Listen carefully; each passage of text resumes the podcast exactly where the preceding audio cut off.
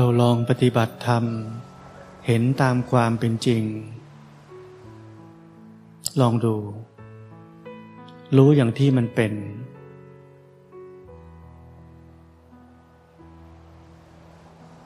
ปฏิบัติแบบไม่มีใครจะได้อะไรทั้งนั้น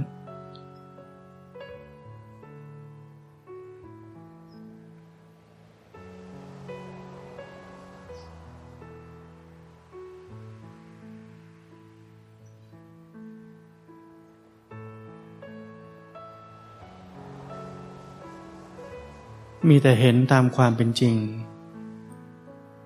เช่นยังไง โอ้เห็นจิตหลงไปคิดเยอะ มันฟุ้งซ่านอย่างนี้วะ แต่ถ้ามีคนได้อะไรเป็นไง โอ้โห แย่แล้ววันนี้ปฏิบัติไม่ดีเลย จิตทำไมฟุ้งซ่านขนาดนี้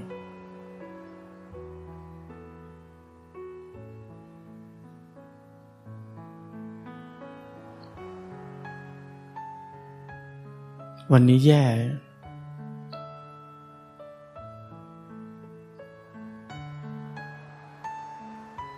เห็นไหม คนเราทำเหมือนกัน ปฏิบัติเหมือนกัน แต่ใช้คนละหัวใจ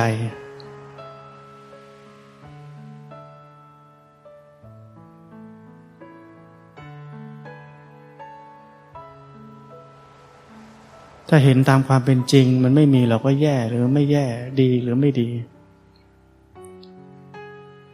ก็เห็นเป็นอย่างนั้นวันนี้มันเป็นอย่างนี้ หรือชั่วโมงนี้มันเป็นอย่างนี้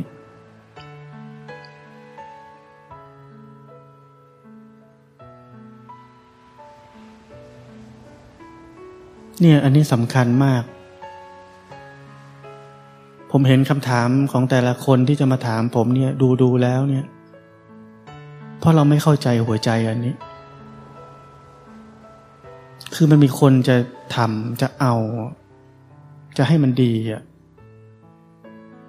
ทุกคำถามเนี่ยเบื้องหลังคืออันนี้เลย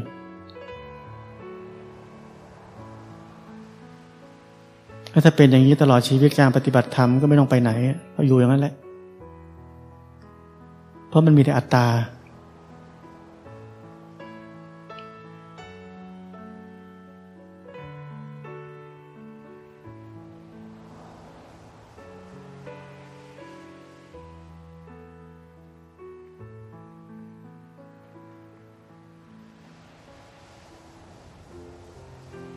ถ้าเราปฏิบัติธรรมแล้วเราไม่มีหัวใจ ที่จะเห็นตามความเป็นจริงแค่นั้น การปฏิบัติทั้งหมด ก็เป็นหมัน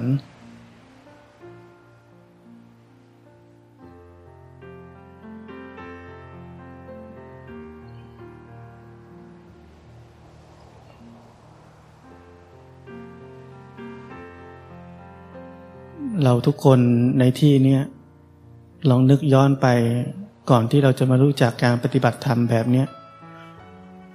สังเกตไหมว่า มันมีแต่เราจะเอาเมื่อก่อนเนี่ย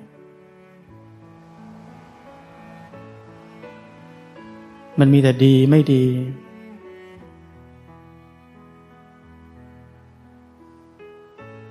เนี่ยมันคนละอารมณ์ความรู้สึกในการปฏิบัติเลย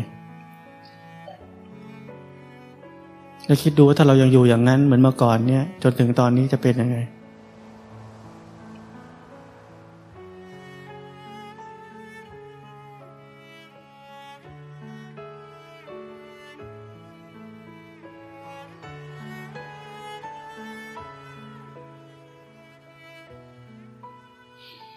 ความก้าวหน้า ในการปฏิบัติธรรม ไม่สำคัญเท่าหัวใจที่ถูกต้องในการปฏิบัติธรรม มีหัวใจที่ถูกต้องในการปฏิบัติธรรม มันจะช้าจะเร็ว ไม่ต้องกังวลเลย ช้าก็ได้ ช้าแต่ชัวร์เว้ย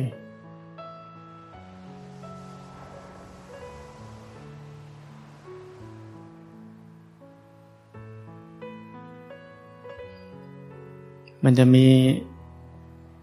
กรรมมาบังแค่ไหน ขอให้มีหัวใจที่ถูก มันจะทำกรรมหลายๆอย่างมันจะมาทำให้เราช้าไม่เป็นไร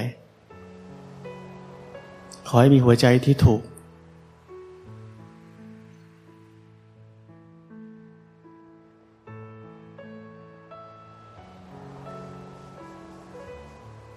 ไม่บรรลุธรรมชาตินี้ ก็ไม่เป็นไร ขอให้มีหัวใจที่ถูก มันจะเป็นนิสัย เป็นอนุสัย เป็นสันดานติดไป เราจะไม่ผิด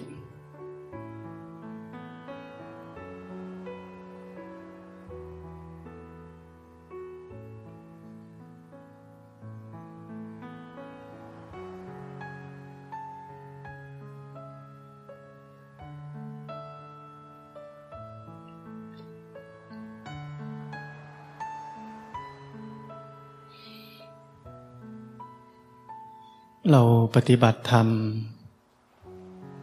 เป็นแค่ ผู้รู้ผู้ตื่น ผู้เบิกบาน เห็น กายและจิตนี้ตามความเป็นจริง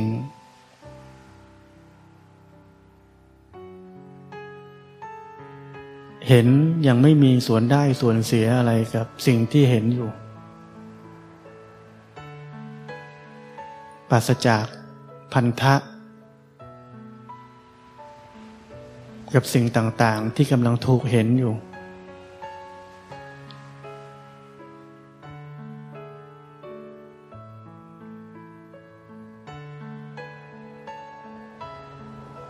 เมื่อเราเป็นแค่ผู้รู้ผู้ตื่น ผู้เบิกบาน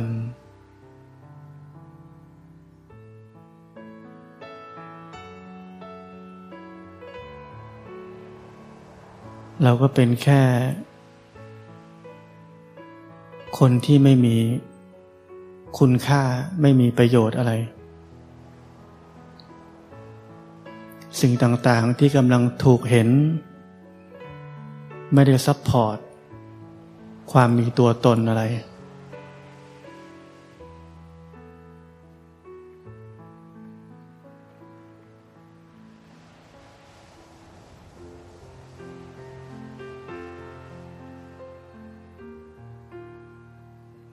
เรายิ่งปฏิบัติธรรมไปเรื่อยๆ ความเป็นตัวเป็นตนก็ลดลงไปเรื่อย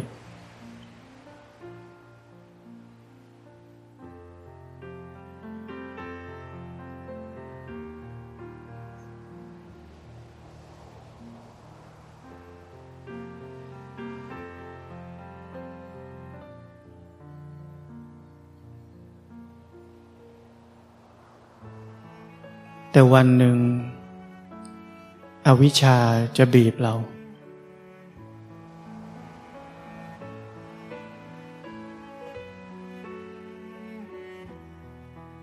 มันจะบีบให้จิตนี้ทุกข์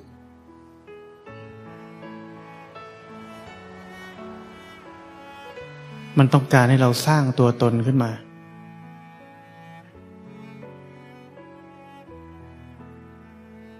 มันจะบอกเราว่า ถ้ามึงไล่ตัวตนแบบนี้ มึงจะทุกข์มาก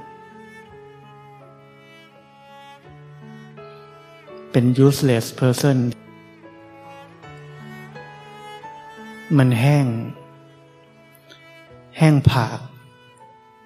เป็นชีวิตที่เหือดแห้ง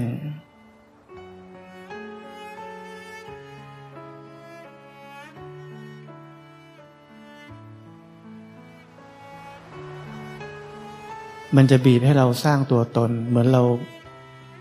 เป็นเมล็ดที่จะแห้ง มันจะบีบให้เราสร้างชีวิตขึ้นมา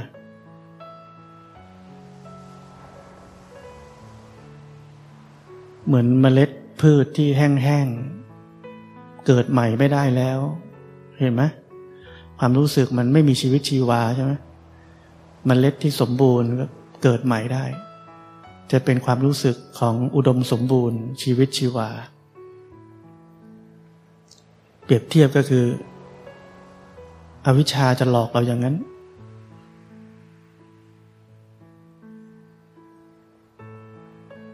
แล้วเราก็จะถูกหลอกด้วย เพราะยังไงเราก็รู้สึกว่าเหือดแห้งกับมีชีวิตชีวา กูเอามีชีวิตชีวาดีกว่า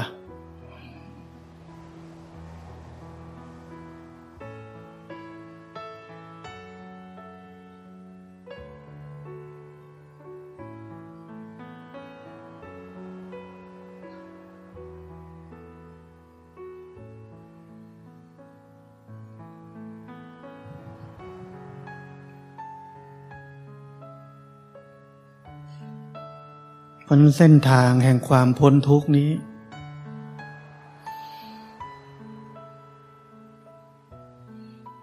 มันโหดร้าย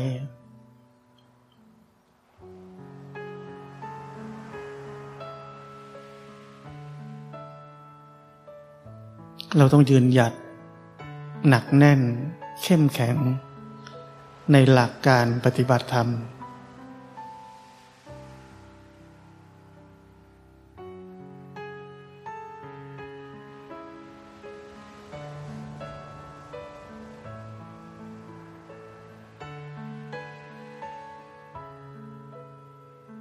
มีหน้าที่แค่รู้ ไม่ว่าจะทุกข์ขนาดไหนก็ตาม แต่เราก็จะพลาดพลั้งซึ่งเป็นเรื่องธรรมดาเหมือนกัน กิเลสมันฉลาดกว่าเรา ไม่งั้นมันไม่พาเราเกิดเราตายกันจนทุกวันนี้หรอก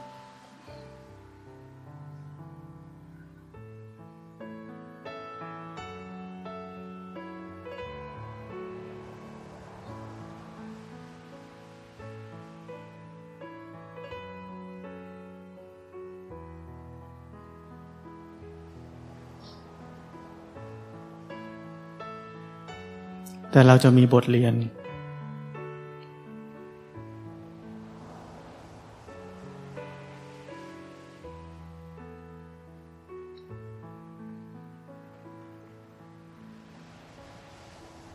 บทเรียนก็จะหล่อหลอมเราให้เราเข้าใจ กระบวนการของอวิชชา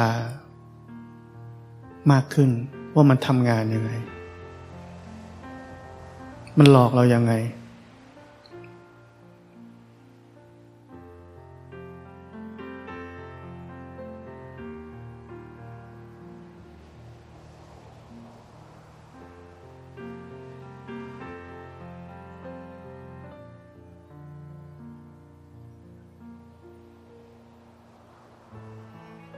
ผมถึงเคยบอกว่า ปริยัติเช่น ปฏิจจสมุปบาทเหล่านี้ เรียนไว้ก็โอเค แต่อย่าหวังจะไปเข้าใจมันด้วยความคิด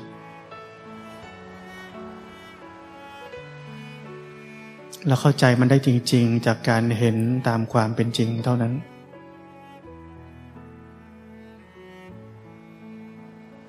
เราอย่าไปคิดว่าเราท่องปฏิจจสมุปบาทได้ เราจะเห็นแบบนั้นได้ไม่ได้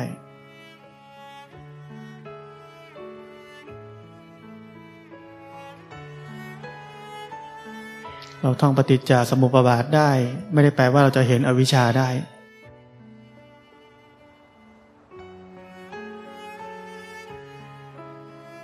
จะเห็นอวิชชาได้ต้องปฏิบัติ ไม่ใช่นั่งทำความเข้าใจทฤษฎี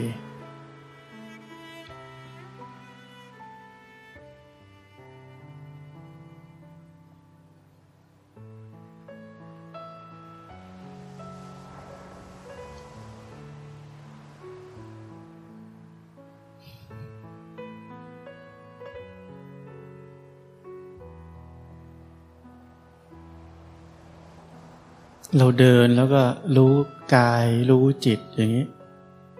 สังเกตเรามีส่วนได้ส่วนเสียไหมเราอยากให้มันดีกว่านี้ไหม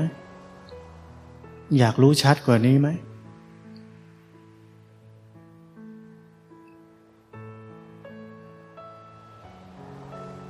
ตัดสินวิพากษ์วิจารณ์การปฏิบัติของตัวเองตลอดเวลาไหม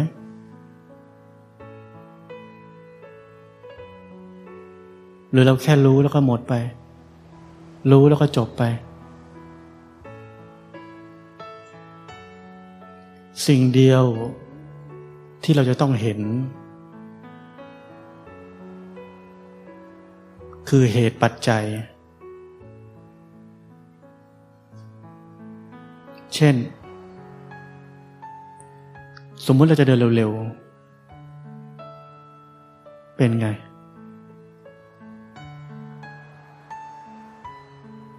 การรู้เป็นยังไง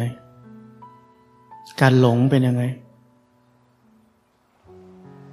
สมมติเราจะเดินไม่หยุดหัวท้ายเลย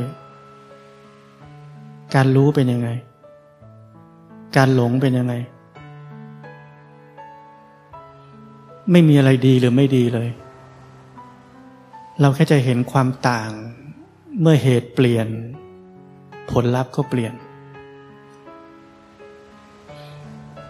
นี่คือการปฏิบัติธรรม เราจะเห็นทุกอย่างภายใต้เหตุและปัจจัย ไม่ใช่ภายใต้ดีหรือไม่ดี เวลามีคนมาถามผม เอ๊ะเดินแล้วฟังคลิปไปด้วยดีไหม หรือไม่ต้องฟังดี ผมบอกทำทั้งสองอย่าง แล้วรู้เอง เป็นยังไงก็รู้เอง ไม่มีอะไรดีหรือไม่ดี ทุกอย่างมีทั้งดีและเสีย ในตัวมันเอง ไม่ว่าจะดีหรือเสีย ก็ถูกรู้เหมือนกัน เท่ากัน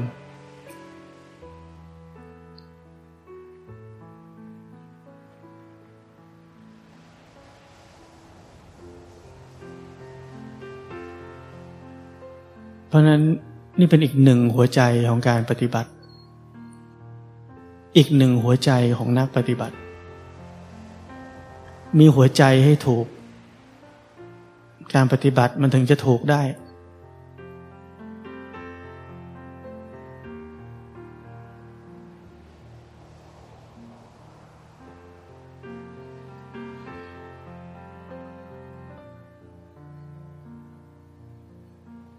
ยิ่งเราปฏิบัติมาก ๆ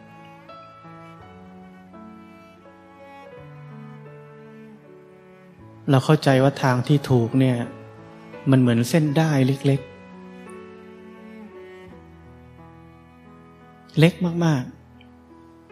ๆ ทางที่ผิดนี่เยอะเลย เราจะเข้าใจพระพุทธเจ้าเลยว่า ทำไมตัดสรู้แล้วถึงไม่อยากสอน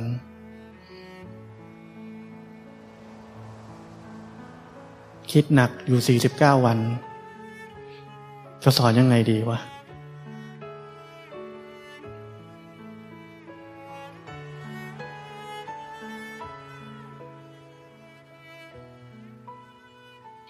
แล้วก็เข้าใจเลยว่าพระเจ้าทำไมถึงเลือก ที่จะสอนคน เลือกคนที่มีโอกาสเท่านั้น เพราะมันเข้าใจยาก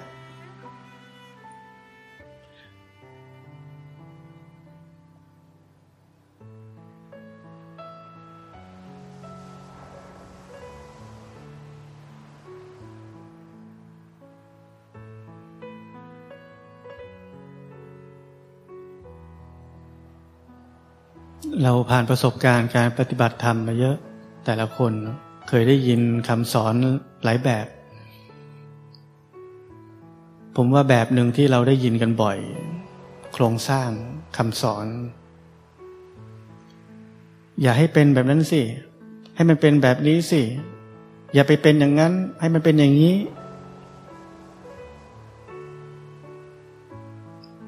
เนี่ย ลองนึกเลยเกิดอะไรขึ้น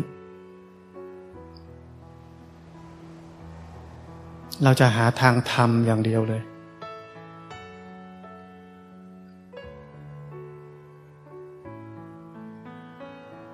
ต้องให้มันเป็นอย่างนี้ อย่าเป็นอย่างนั้นอย่างเงี้ยแนวแนวเนี้ยมีเยอะ ต้องทำอย่างนี้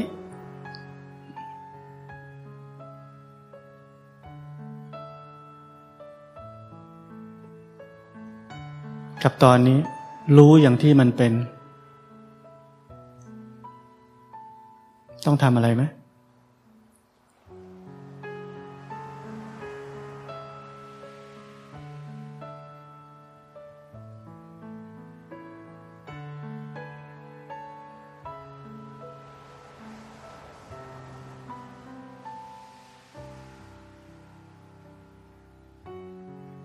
เห็นตามความเป็นจริง ต้องทำอะไรไหม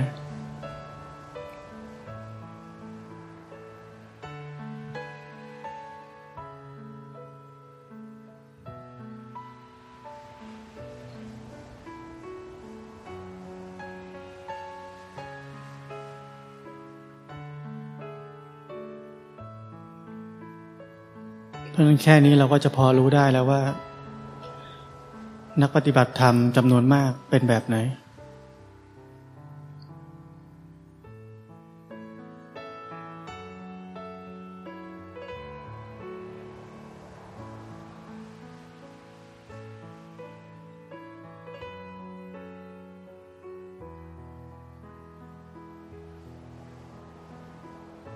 เพราะนั้นถ้าเราไม่มีหัวใจที่ถูก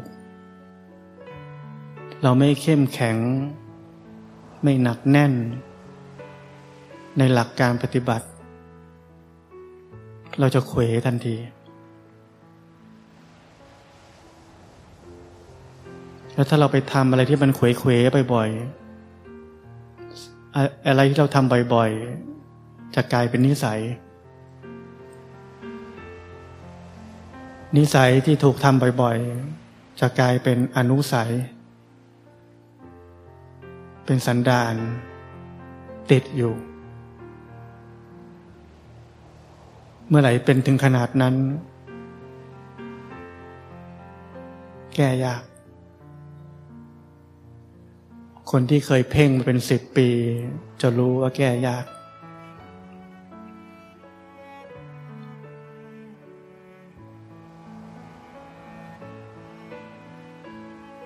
ถ้าคนเคยเพ่งมาสิบชาติ ก็จะรู้ว่ายากกว่า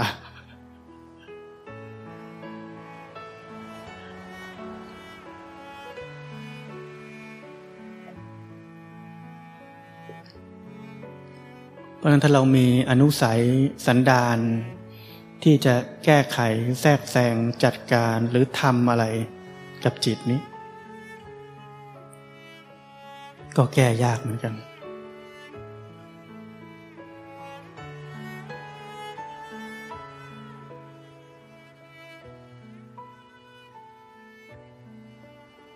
ทำไมแก้ยาก เพราะมันแก้ไม่ได้ ต้องค่อยๆ สร้างเหตุที่ถูกไป แล้วมันจะแก้ตัวมันเอง ถ้าเรายิ่งไปแก้มันจะยิ่งยุ่ง ยิ่งยากกว่าเดิม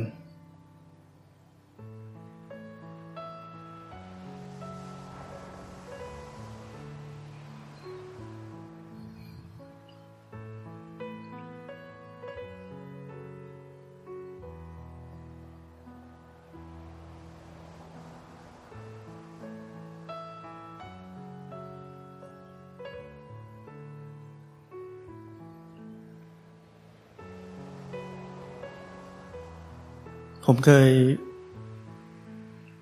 ทุกข์ เหมือนปฏิบัติธรรมไม่เป็น จะเอาไงดีวะ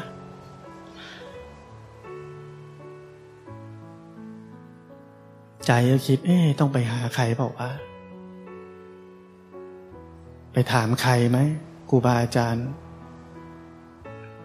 เนี่ยใจมันร้อนลนดิ้นรนอย่างนั้นนะ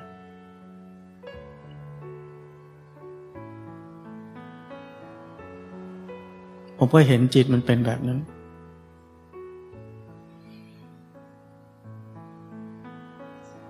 แต่ผมไม่ไปไหน ผมถามตัวเองว่าหลักคืออะไร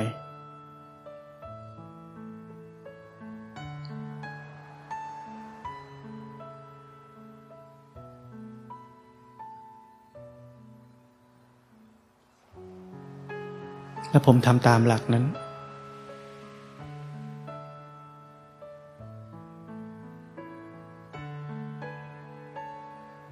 ทุกอย่างก็คลี่คลาย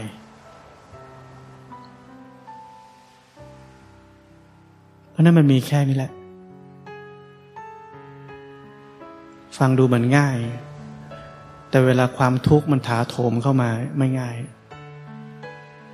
เราอึดขนาดไหน เราเข้มแข็งขนาดไหน เราพร้อมจะพึ่งตัวเองขนาดไหน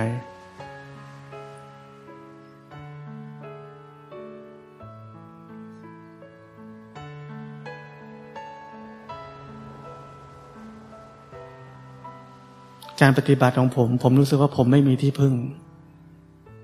ผมรู้สึกแต่ผมต้องพึ่งตัวเองอย่างเดียว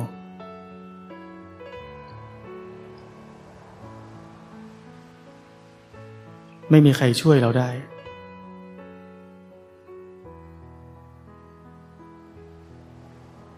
แล้วถ้าเราจะหาทางแก้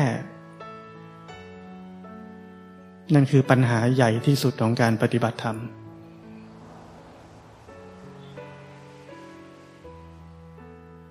เมื่อมีทุกข์เราจะแก้อีก เราจะวิ่งหาทางแก้อีก เราจะไปไม่ถึงความพ้นทุกข์เลย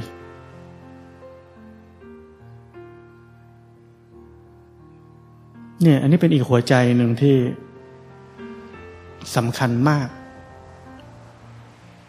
มากจริง ๆ